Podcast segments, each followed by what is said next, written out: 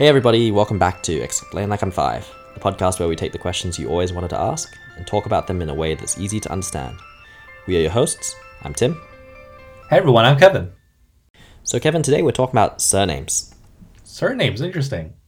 So, let's start with this question Why is it that some colors make popular surnames, colors like green or brown or black, but others do not feature at all, like blue or orange or red? That's an interesting one. You know, most uh, common color surnames actually come from professions, uh, and the same professions as the surname Smith. So, for example, a greensmith who works with copper, that's where the word green comes from. A blacksmith who works with iron, that's where the surname black comes from. And a whitesmith that works with tin, that's where white comes from. Uh, but isn't red smith also for copper? So, copper turns green as it ages which is why you know old Gothic or neo Gothic buildings have these beautiful green roofs. Uh, actually, FYI, the Statue of Liberty is copper and a prime example of this. So actually, both the red smith and green smith make sense here. Uh, and I have heard that uh, back when they finished installing a shiny new copper roof, the workmen would uh, pee on it to speed up the process of turning them green too. well, that's an interesting tidbit. So that explains uh, those colors and Smith as popular last names. Uh, mm-hmm. How about Jones? Jones. Jones is also interesting. It means son of John in Welsh, and cognates are Johnson in English, jo- Johansson in Swedish, and Sean John in hip hop. wow. Uh, Scandinavia is also an interesting place to talk about surnames, right? Why don't we like turn to uh, that part of the world? Sure, sure. Yeah, there's a couple of, interesting examples. Uh, so in Scandinavian nomenclature, you know, all the way up until the modern era, your name will usually be the blank son of blank or blank blankson. uh, that's how Scandinavians end up with names like Hans Hansen. uh, their name is literally Hans, son of Hans. Um, and actually, Iceland is one of those one of the few places that keeps its tradition going. For instance, uh, if a man was called Sven, his son would be called uh, Karl Svensson, and his daughter Sigur Svensdotter. Uh, then Karl's son might be called Eric Carlson, and so on and so on.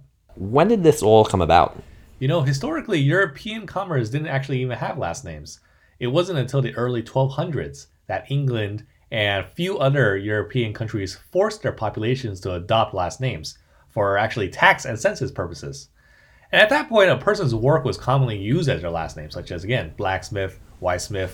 Uh, you even have things like Tanner, uh, Fisher, Taylor, or Baker. And sometimes people will shorten their last names to just, you know, Brown, White, and Smith.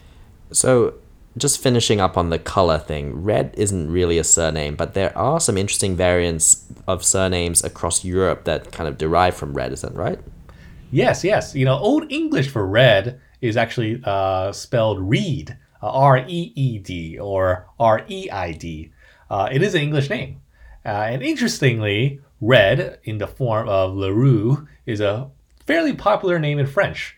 Uh, I'm not sure why the anglicized form never really caught on there. And also, uh, Rossi uh, is a popular surname in Italy.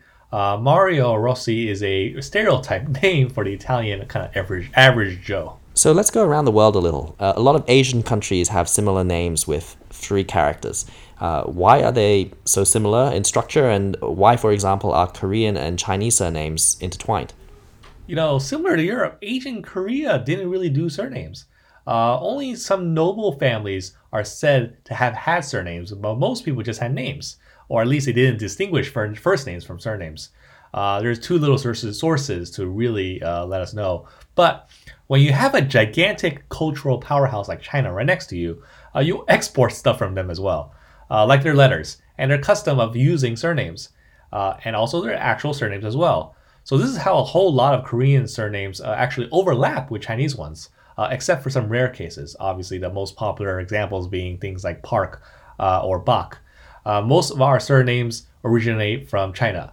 Uh, also, quite some Chinese people immigrated to the peninsula and started their own families, so some surnames are literally Chinese. And so the custom goes, you know, uh, as the same as Chinese surnames, one or sometimes two Chinese letters um, that make, you know, the same kind of sound. Uh, Zhong is a surname, but there are thousands of people with Zhong in their names. Uh, and no, that's not the same as using surnames as first names in the Western worlds. Actually, Sino based languages don't work like that. So if a surname uh, doesn't have a Chinese letter, that means the founder of that family probably immigrated from a foreign country and maybe even made up a surname. So, explain why there are so few Korean surnames then. Yes, so you might, uh, if you're around Koreans a lot, you might have wondered why almost every Korean you meet uh, seems to have either the surname Kim, Lee, Park, uh, Choi, or Jung. Um, and that's because half of the country does use one of them. Uh, again, surnames came to Korea not so long ago. I believe it was during the earlier part of the Joseon dynasty, which lasted from 1392 to 1910. Uh, during that time period, only the nobility were given surnames. But it's how those who were selected to have last names got those names that's affected what we see today. So before the year 1000, uh, the king uh, decided to let certain subjects have surnames so he could identify them, who identified who was loyal to the court. But the ones who were considered uh, were all from elite families, and even then they had to take you know, civil examinations to receive a surname. And once they were given that name, they were finally allowed to register it and include it in like a genealogical uh, book.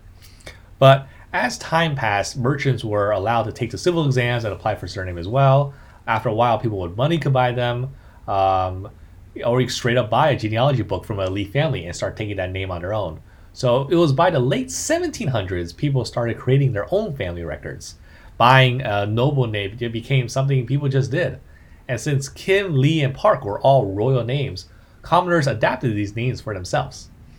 And finally, in 1894, it became legal for anyone to adopt a last name. And once again, the popular names of the past were what people wanted to be called. You know, who doesn't want a name to be connected to royalty, right? So tell us what percentage of uh, Korea have the surname Kim then?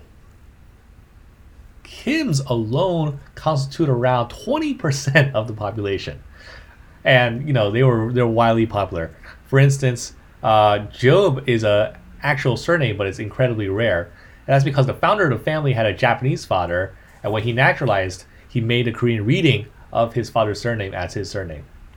Okay, so here's a final trick question. We're going to go back to Europe then um, for this mm-hmm. one.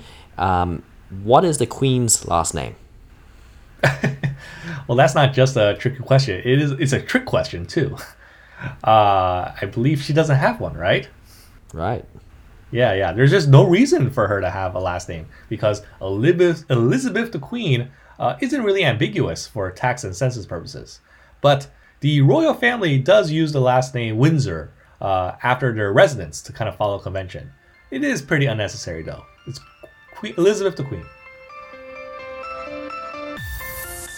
Did you learned something new today? If you did, send us a tweet or send us an email.